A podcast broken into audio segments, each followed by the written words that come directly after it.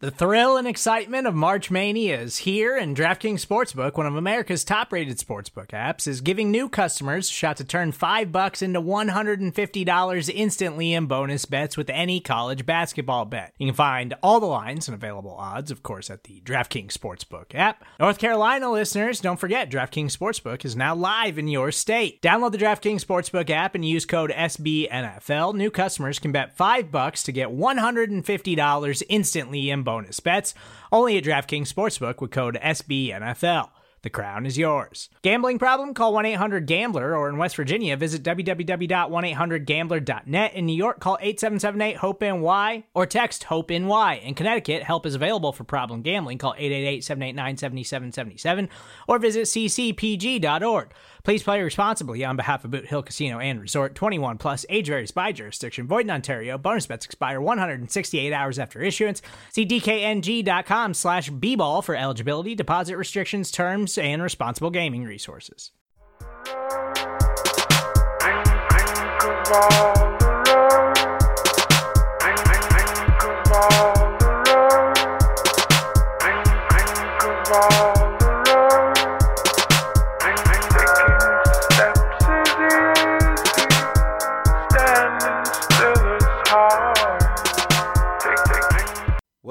To the Orange is the New Black podcast. I am Zim Hude, one half of um, the greatest duo on earth, my man Ace Boogie. Please make sure you follow him at New Stripe City on Instagram, Twitter, and YouTube. Follow me at Zim underscore Hude. Make sure you check out our other shows on our um, programming with Cincy Jungle, SB Nation, all under Cincy Jungle in the Apple, Spotify store, anywhere that podcasts are made. Make sure you leave us a five star review, even if you don't even listen to the show at all. It's just really cool and it's just a nice thing to do.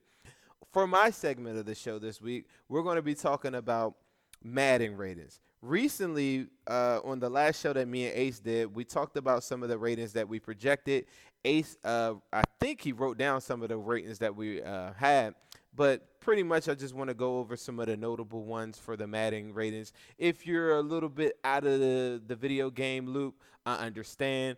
I'm feeling old myself. I don't play video games anymore, but I'm still very, very interested in this because I think it kind of goes hand in hand with the national narrative uh, based on like what people think players are playing on and how good they really are, which sometimes is complete malarkey, but you know, it is what it is.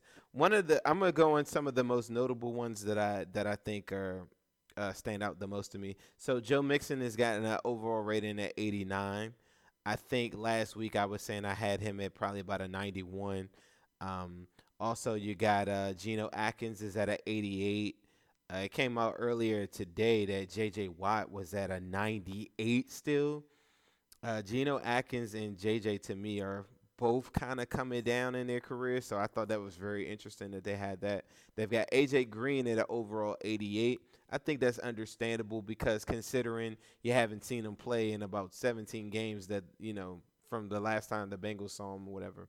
Uh, DJ Reader was a surprise to me is at an 84. He ended last year's uh, campaign at a, a rating of an 88. So to see him start off playing at 84 it kind of goes with what I was telling Ace, I think, in our last program, is that if they were to give the true ratings for the Bengals, like players throughout, I think the overall rating for the team itself would be so much higher, and the the, the general public and game players would just feast on playing with the Bengals, and a lot of people would be really confused because to give you a scenario, say they give Bengals an overall rating of 71. If they give DJ Reader the 88 or 89 that he should get, then it slides the scale up, and now the Bengals are at a 72. So then the average consumer um, playing the game is saying, "Wait a minute, how are the Bengals two and 14 this past year, but yet they have a better rating than let's say the Cardinals or somebody like that.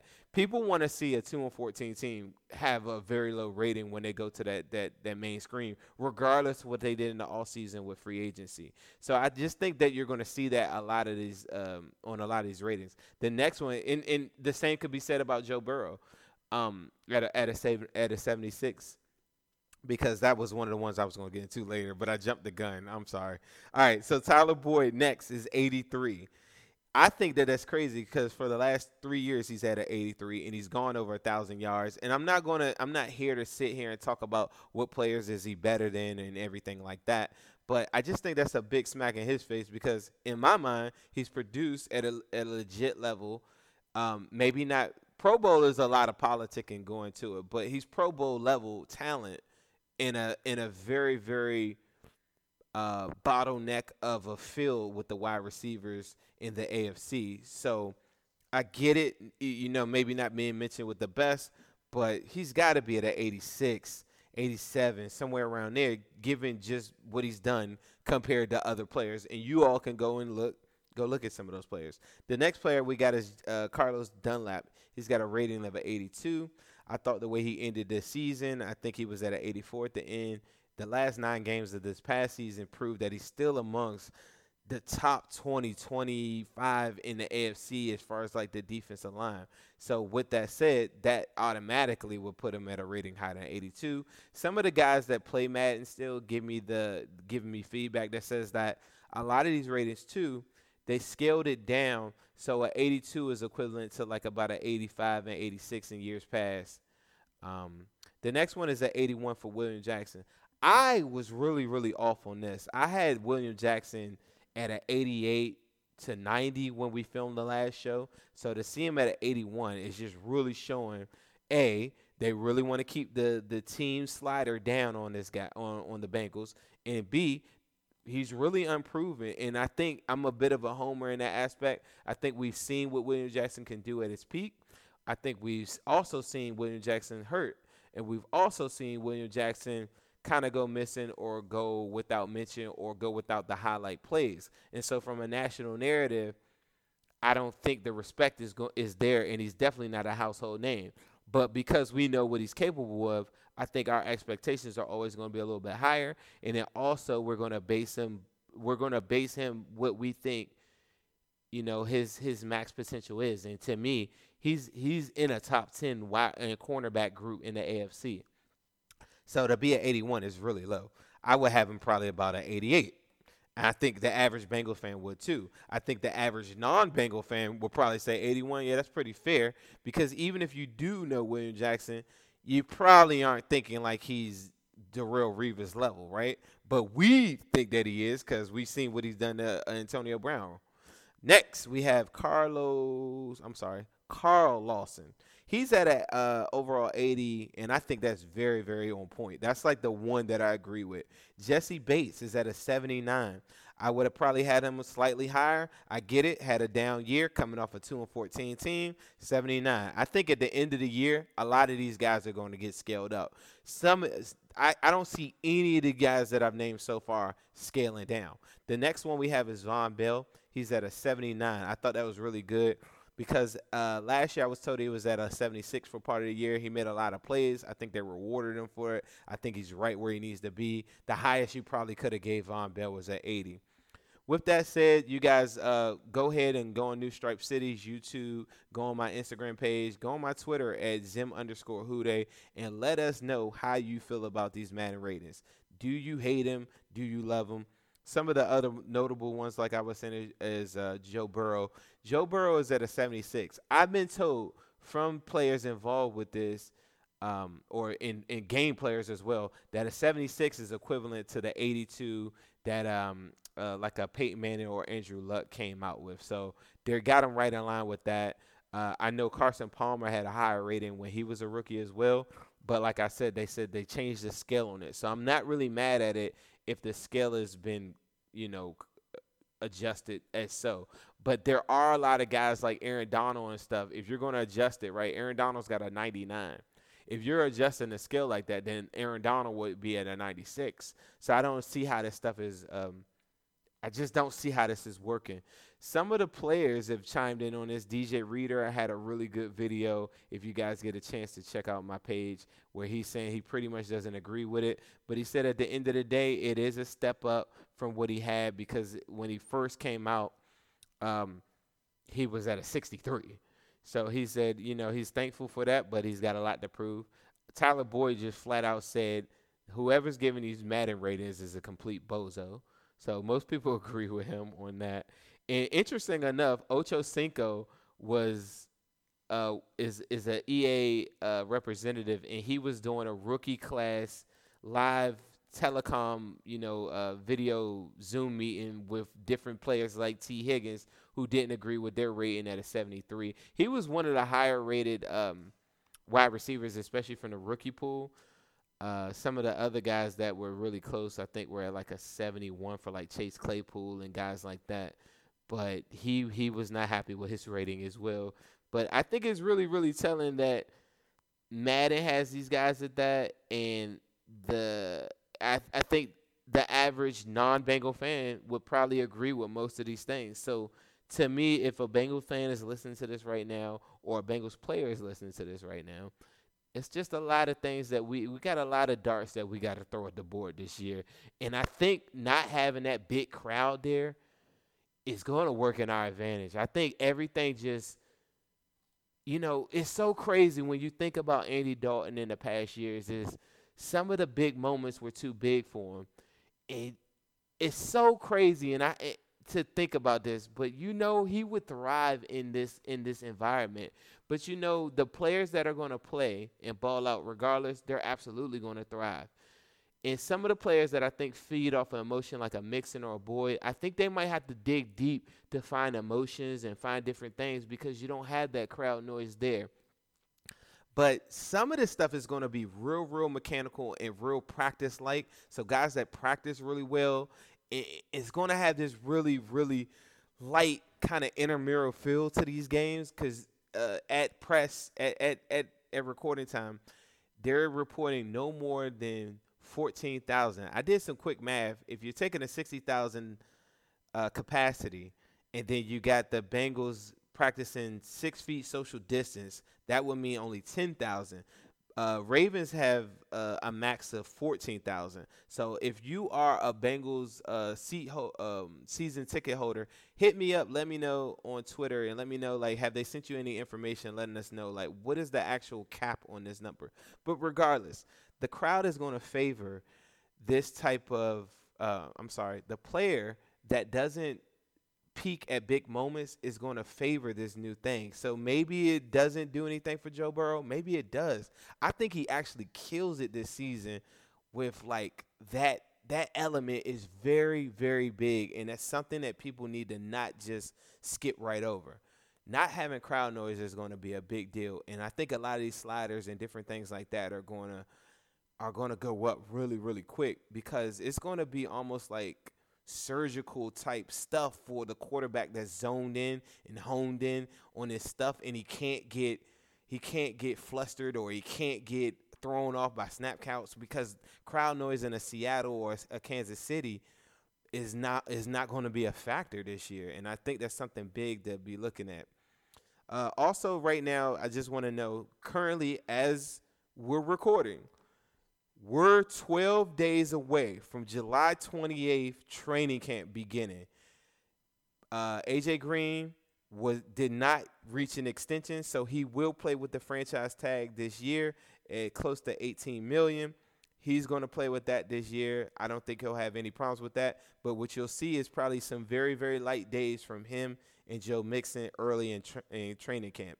The next one that we want to get into is our boy Joe Mixon recently we had a small little breakthrough. Throughout the past couple days and couple weeks, I've been kind of hinting at I don't think Joe Mixon has that much. Um, he doesn't have that much ground uh, or or leverage that he can really cover um, with this upcoming um, uh, free agent class. And I and I'm sorry, I was reading something just now. I made a mistake. I said that Tee Higgins had a rating at 73. He actually had a rating at 71. And Chase Claypool had a 70. Some of the other rookie wide receivers, just in case you want to know, Henry Ruggs was at a 76. He's got a 98 speed, which is higher than John Ross. How that is, I have no idea. CeeDee Lamb was a 75. Jerry Jeudy was a 75. Justin uh, Jefferson was a 74. Uh, there, there's like ten guys that are high, ahead of Tee Higgins at a 71. But like I said, I'm blaming a lot of that on just you know just them wanting to be able to uh, make it so that the Bengals don't have this high rating from a team standpoint. So, as I interrupted myself and I just was, I get super sidetracked. I know it's hard to follow me. That's why I need guys like Ace uh, to kind of get me right in place because I'll just go all off the wall. We'll be talking about chicken seasoning by the time I'm finished this thing if I had it my way. But we're not. We're going to stay on target and we're going to focus them note to self. All right, next thing. Joe Mixon is um, the part where I want to lead off. Coming into this, I was saying Derrick Henry, Leonard Fournette, Alvin Kamara, Dalvin Cook, Aaron Jones, Philip Lindsay, Marlon Mack, Kenyan Drake, and Todd Gurley, all part of 2021 free agency class. It's been rumored that the Bengals have been offering Joe Mixon somewhere in the likelihood ballpark of 8 million 3 to 4 years. At the time, that seemed really silly, but if you're looking at that class, that is a loaded class.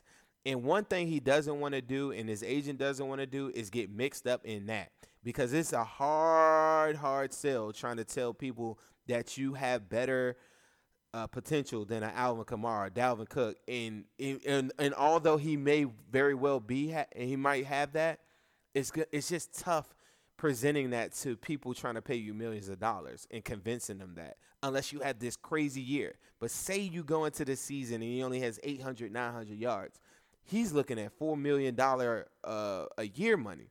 And the reason why this is really, really important, or why I bring this back up, is because yesterday we had a breakthrough. Derrick Henry signs a $50 million deal, 25.5 guaranteed. Um, it's a four-year deal. So if you're doing the math at home, and I'm not that great at math, that's about 12.5. Now, selling people or selling the Bengals on the fact that you're worth 12.5 for the fan and just cap space wise, it makes sense. It's like just do the deal. I'm hoping they just knock it out. But leverage says that he probably is a little bit under that considering the market that's coming up and the variables that I'm saying that you could potentially get hurt the upcoming year.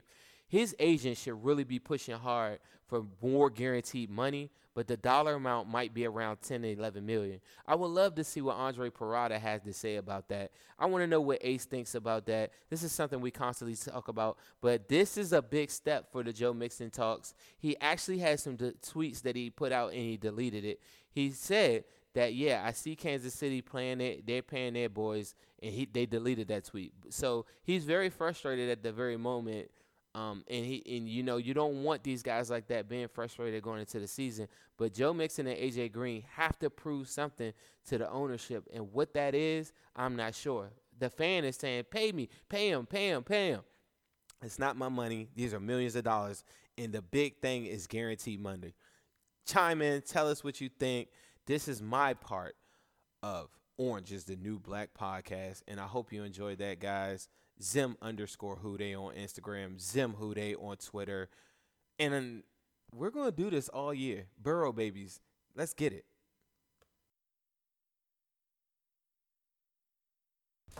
Welcome back to the Orange is the New Black podcast. I am your co-host Ace Boogie, my man Zim took care of us in the front. I heard that he talked about Madden. I heard that he talked about the Joe Mixon situation.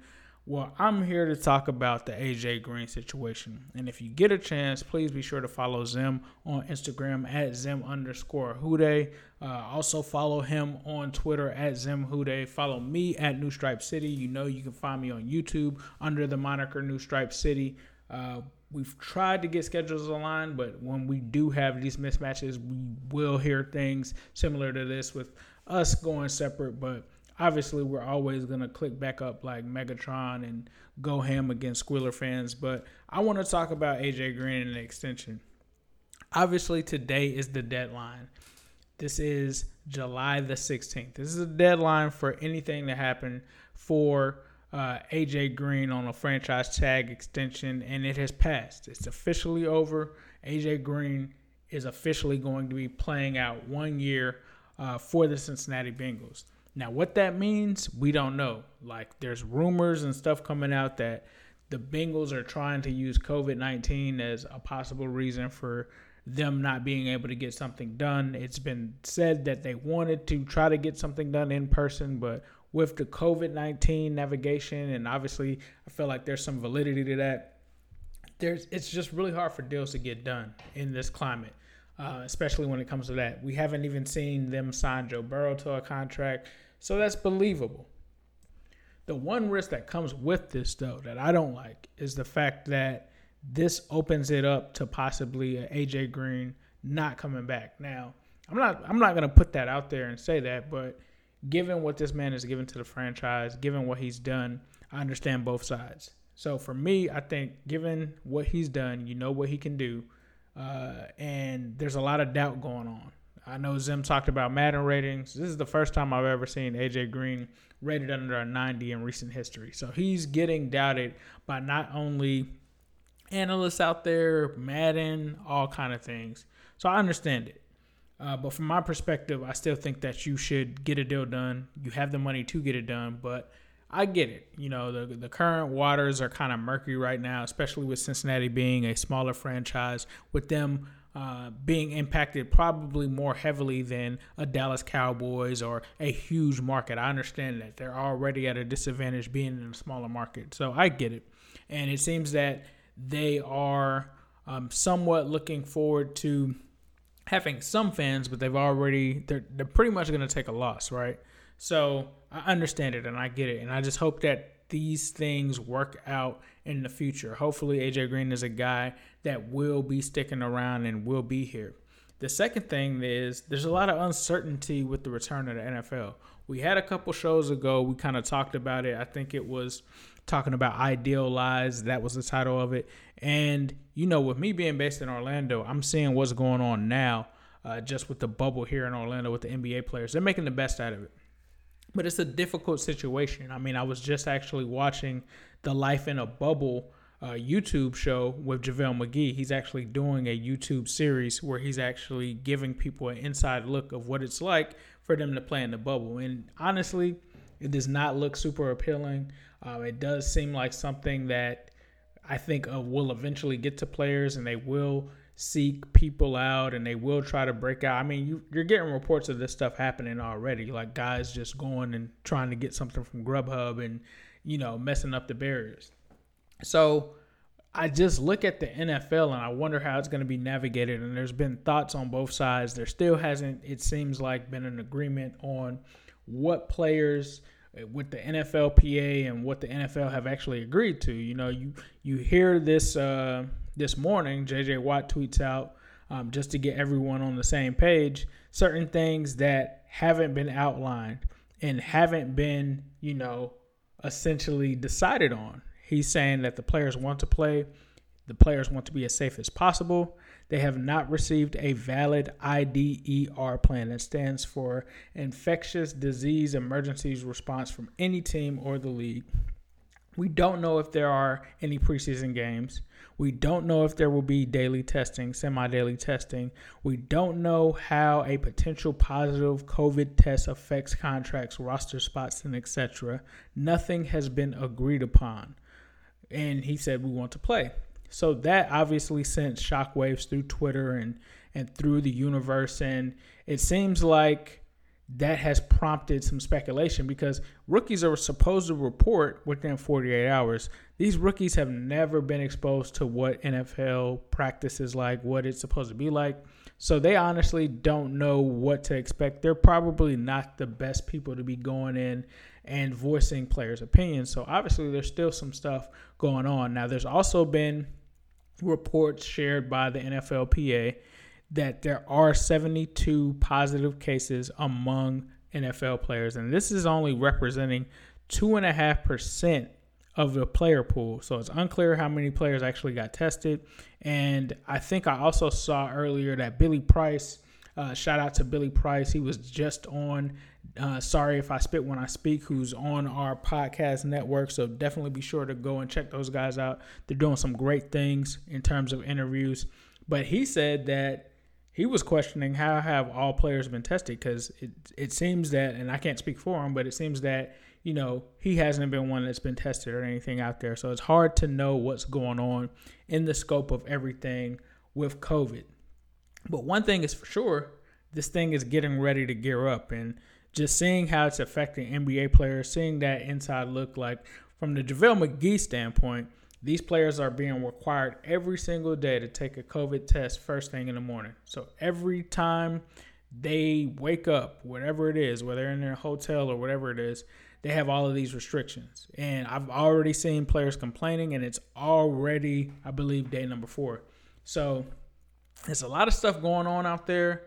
Um, obviously, not to get into the thick of things, but I, I just really wonder how something like this is going to be handled. They they also came out in a response to JJ Watt and kind of talked about what's the landscape or the rules around players that get the virus. Apparently, it seems that they're able to make a decision within three weeks whether they will continue that to continue to pay that person. I think there's an injury settlement at the end of it, I believe, if they do get released. So there's all kind of uh, ramifications that haven't been exactly planned out. And that's one thing that I worry about because when it comes to the NFL, they have never been at the forefront of handling issues properly. And now you're dealing with a pandemic, and we're hoping that they can get things uh, together. Obviously, it's going to be very inconsistent across the league in terms of whether fans will be at games, whether they won't be at games. It's just there's no standard. And to me personally,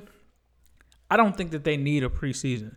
Just to be honest with you, like I understand why someone would say, "Hey, these guys need to warm up," and in other circumstances, yes, that would make sense. But what is the point of exposing someone like Joe Burrow or Joe Mixon or whoever to COVID 19 in a meaningless game? I mean, the preseason games are already meaningless. What is the point of even putting them out there? Uh, so I, I get it. You know, there's definitely going to be a different brand of football played. But I think at this point, I think we as fans just really want to see football. I think we just really want to see sports, whether that's with fans, without fans. And the best thing for them to do is give us the utmost quality of that. And I think that I'm kind of getting concerned here because there has to be a place where there's some middle ground between the NFLPA and the NFL, and, and they have to figure these things out. Uh, but with that being said, um, my honest opinion is I hope things get figured out. I hope things start to work. It'll be good to see the Bengals. This is definitely going to be a different kind of season for us. So uh, definitely appreciate you guys supporting the podcast and and everything. I know that I have been a little bit incognito, just been trying to uh, get through this difficult time and and also trying to make sure that I spend time with the family and and focus on work projects and stuff like that. But it's always going to be Who Dey for sure. Um, that's always at the forefront of my mind. Me and Zim were always uh, trading little ideas back and forth. Uh, we've been working on trying to get some people on, but we're not going to announce that until we officially have any have something. So, getting back to what I said, um, you know, it's gonna be Who Dey all day, every day. We're always gonna talk about a lot of this stuff, but there's different things going on out there. Uh, Larry Warford is still out there, right?